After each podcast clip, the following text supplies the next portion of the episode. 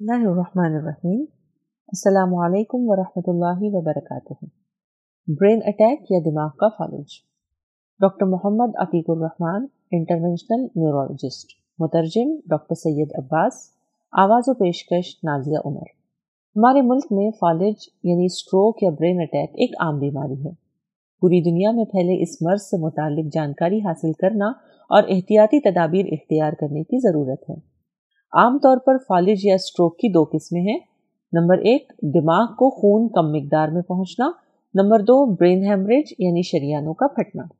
یہ بیماری جتنی عام ہے اس بیماری کی معلومات اتنی عام نہیں ہے بے شک نیورولوجسٹ یہ کہنے میں حق جانب ہیں کہ فالج سے متاثرہ مریض اگر تین گھنٹوں کے اندر اندر ان سے رجوع ہو جائے، تو پھر وہ اس حملے کو جلد ہی ناکام بنا کر مریض کو فائدہ پہنچانے کی کوشش کر سکتے ہیں۔ اس کی پہچان آسان نہ صحیح بہت زیادہ مشکل بھی نہیں ہے۔ فوری علاج مریض کو اپاہج ہونے سے بچا بھی سکتا ہے، جو نہ صرف شخصی فائدہ ہے، بلکہ خاندان کے لیے بھی فائدہ مند ہے۔ اس کے اچھے سماجی اور معاشی اثرات بھی مرتب ہو سکتے ہیں، اور ہمارے لیے انسانیت کی خدمت کا ایک بہترین موقع بھی ہے۔ آج طرز زندگی کاہلی کی طرف جھکا ہوا ہے، اور پھر ورزش کی کمی، پیٹ پر جمی چربی ہماری خوراک میں موجود چربی، نمک کی زیادتی اور کسی حد تک موروثی اثرات۔ ان سب عوامل کی وجہ سے خون میں چربی کی مقدار بڑھ کر مرض کو ایک طرح سے دعوت دیتے ہیں۔ فالج کے اثر سے انسانی جسم کا دایاں یا بایاں حصہ یا پھر کبھی پورا جسم بھی متاثر ہو سکتا ہے، خاص کر بولنے کی طاقت۔ بصارت اور کبھی سمجھنے کی صلاحیت متاثر ہو سکتی ہے۔ دماغی امراض میں سب سے خطرناک مانے جانے والے اس مرض میں دماغی رگوں میں خون کا جماؤ یا رگوں کے پھٹنے سے قریب بیس فیصد برین ہیمریج کے واقعات ہوتے ہیں۔ یہ دو قسم کے ہوتے ہیں۔ نمبر ایک، internal cerebral brain haemorrhage. Number دو، سب آرکینوئڈ ہیمریج۔ فالج کی اقسام اور اس کے آثار کسی ماہر معالج ہی سے طے کیے جا سکتے ہیں۔ دماغ کے بائیں حصے پر فالج کا اثر ہو تو جسم کا دایاں حصہ اور دماغ کے دائیں حصے پر اثر ہو تو جسم کا بایاں حصہ متاثر ہوتا ہے۔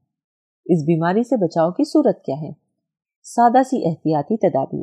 جی ہاں خوراک، ورزش اور ماہر نیورولوجسٹ سے فوری رابطہ کر کے اس بیماری کی روک تھام کی جا سکتی ہے۔ نمبر ایک، خوراک۔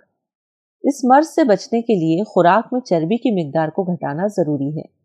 خوراک میں بیس فیصد چربی کی مقدار متناسب ہوتی ہے۔ کھانے میں سلاد، پھل اور سبزیوں کی مقدار بڑھانا ضروری ہے۔ نمبر دو، ورزش۔ پابندی سے ورزش کرنا ضروری ہے۔ ہر دن کم از کم تیس منٹ پیدل چلنا ضروری ہے۔ اگر وزن گھٹانا ضروری ہو تو یہ وقفہ ستر سے اسی منٹ تک بھی ہو سکتا ہے۔ نمبر تین، فوری علاج۔ متاثرہ فرد کو فوری طور پر نیورولوجسٹ سے رجوع ہونا چاہیے۔ ماہر ڈاکٹر اس بات کی جانچ کرتے ہیں کہ دماغ کا کون سا حصہ متاثر ہوا ہے۔ اکثر سی ٹی اسکین یا ایم آر آئی کروا کر علاج کو شروع کیا جا سکتا ہے۔ فالج یا اسٹروک کا علاج۔ آپ کے چند لمحے کسی کی جان بچا سکتے ہیں۔ جی ہاں ذرا یہ الفاظ دوبارہ غور سے پڑھیے تو صحیح۔ آپ کس طرح جان پائیں گے کہ آپ کے قریبی کسی شخص پر فالج کا حملہ ہوا ہے؟ یہ جاننا کچھ زیادہ مشکل نہیں ہے۔ متاثرہ فرد کو بات کرنے میں، مسکرانے میں یا اپنے ہاتھوں کو اوپر اٹھانے میں قدرے دقت ہوگی۔ ان اثرات کے ظاہر ہونے پر آپ مریض کو فوری طور پر کسی نیورولوجسٹ یا فزیشین کے پاس لے جائیں۔ فزیشین کو چاہیے کہ مریض کو بے ہوش ہونے سے بچانے کے لیے فوری اسٹروک یونٹ یا آئی سی یو میں رکھ کر دماغی سوزش سے بچاؤ کی دوائیاں، دل کی دھڑکن معمول پر رکھنے کی تدابیر بلڈ پریشر، شوگر اور سانس وغیرہ معمول پر رکھنے کی تدابیر اختیار کریں۔ فالج کے علاج کے اہم اقدامات۔ فالج کے علاج کے لیے مندرجہ ذیل اہم اقدامات کیے جانے چاہیے۔ ہر ڈاکٹر کو چاہیے کہ وہ ان اقدامات پر عمل کرے۔ نمبر ایک تھرمبولیٹک تھراپی۔ نمبر دو، میکینیکل تھرمبیکٹومی نمبر تین نیورو پروٹیکٹیو تھراپیز۔ نمبر چار، کمپلیکیشنز مینجمنٹ تھراپی۔ نمبر پانچ نیورو سرجری نمبر چھ سپورٹیو تھراپی اور فزیو تھراپی تھرومبولیٹک تھراپی بلا شبہ یہ حقیقت ہے کہ تھرومبولزم سے ہوئے فالج کے معاملے میں تھرومبولیٹک تھراپی ایک بالکل نیا علاج ہے۔ لیکن اس طریقے اس پر عمل کرنے سے فالج سے متاثرہ مریض اگر ایک سے ساڑھے چار گھنٹوں کے اندر اندر نیورولوجسٹ سے رجوع کر جائیں، تب یہ طریقہ علاج عمل میں لایا جا سکتا ہے۔ اس سے طریقہ یہ ہوتا ہے کہ نمبر ایک، دماغی نالیاں پوری طرح کھل جاتی ہیں۔ نمبر دو، نالیوں کے اندر کی گاٹھیں یعنی تھرمس پگھل جاتی ہیں۔ نمبر تین، دماغ کے اندر جاری نقصان کا عمل تھم کر فالج سے ہونے والے دیگر نقصانات سے بچا جا سکتا ہے۔ یہ تھراپی دو قسم کی ہے نمبر ایک، انٹرا آرٹیریل تھراپی نمبر دو انٹراوینس تھراپی ڈاکٹرز کو چاہیے کہ وہ فوری علاج کی اہمیت مریضوں پر آشکار کرے۔ اور مریضوں کو بھی چاہیے کہ وہ اپنی روزمرہ کی زندگی میں درج بالا طریقوں سے بدلاؤ لاتے ہوئے آرام دہ طریقے زندگی چھوڑ دیں۔ ورزش، یوگا، ڈاکٹر کے مشوروں پر عمل کرتے ہوئے ذہنی تناؤ سے خود کو بچائیں تاکہ اس مہلک مرض سے بچاؤ ممکن ہو سکے۔ اس طرح اپنی ذاتی زندگی کے علاوہ خاندان، سماج اور ملک کو ہونے والے کسی بھی نقصان سے حفاظت ہو سکے گی۔ حروف آخر۔ نمبر ایک، دماغ کے چند حصوں میں آکسیجن کی کمی کی وجہ سے وہ حصہ کام کرنا بند کر دیتا ہے۔ اس کی وجہ سے جسم کا دایا یا بایا حصہ متاثر ہو جاتا ہے، جسے ہم فالج کہتے ہیں۔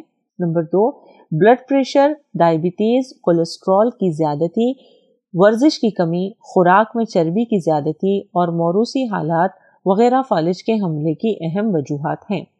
نمبر تین، دماغ کی خون کی نالیوں میں اگر خون جم جاتا ہے تو اسے تھرومبوسس کہتے ہیں۔ جمے ہوئے خون کا چھوٹا سا ٹکڑا اگر ٹوٹ کر خون کی نالیوں میں پھیل جائے تو اس کو ایموبلزم کہتے ہیں۔ ان تمام حالات میں ہیمریج سب سے خطرناک حالت ہے جو جان لیوا بھی ہو سکتی ہے۔ عام طور پر اسی سے پچاسی فیصد فالج کے واقعات تھرمبوسس یا ایمبولزم سے ہوتے ہیں، باقی پندرہ سے بیس فیصد ہیمریج کی وجہ سے ہوتے ہیں۔ نمبر پانچ، اس کی تشخیص کے لیے C T scan M R I, angiography Doppler test وغیرہ نہایت ضروری ہے نمبر چھ، تھرومبوسس کے زیر اثر فالج کے مرض میں پہلے چھ گھنٹوں میں متاثرہ دماغی حصوں کو خطرہ لاحق ہوتا ہے۔ لہٰذا اس سے پہلے ہی نیورولوجسٹ سے رجوع ہو جائے تو بہتر رہے گا۔ عزیز سامعین و سامعات، اگر آپ کو ہمارا یہ پوڈ کاسٹ پسند آیا ہے تو اسے ضرور لائک کریں شیئر کریں اور سبسکرائب کریں۔ جزاک اللہ خیر۔ السلام علیکم ورحمۃ اللہ وبرکاتہ۔